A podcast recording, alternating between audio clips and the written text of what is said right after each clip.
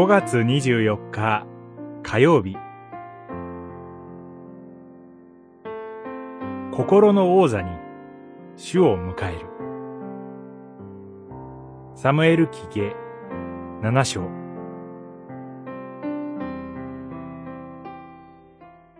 あなたの家、あなたの王国は、あなたの行く手に、とこしえに続き、あなたの王座は、とこしえに固く据えられる。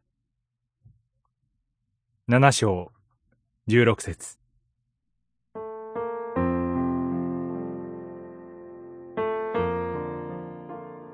ダビデの地位は、神のために神殿を建てようと計画するまでに、堅固なものになりました。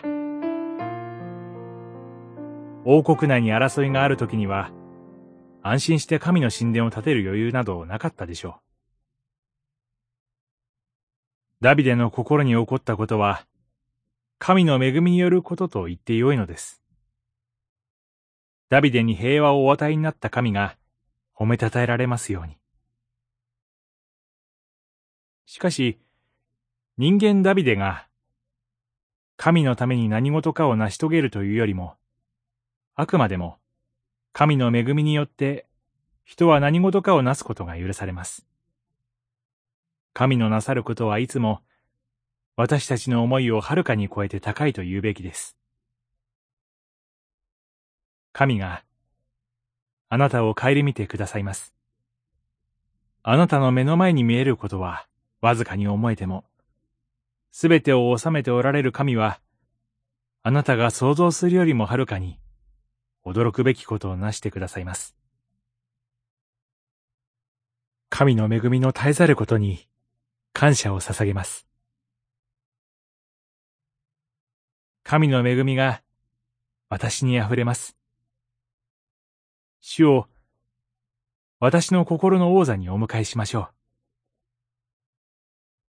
私の王座とは、私が座る場所ではなく、私の主がいますミザのことです。主がとこしえに私の王座に座ってくださる。これこそ私の祝福です。主はあなたに良き計画を備えておられます。主が志を与え、成し遂げる力をも与えてくださいます。祈り。天の神よ。あなたが王として、私の心を見ざとしてください。主にお委ねできますように。アーメン。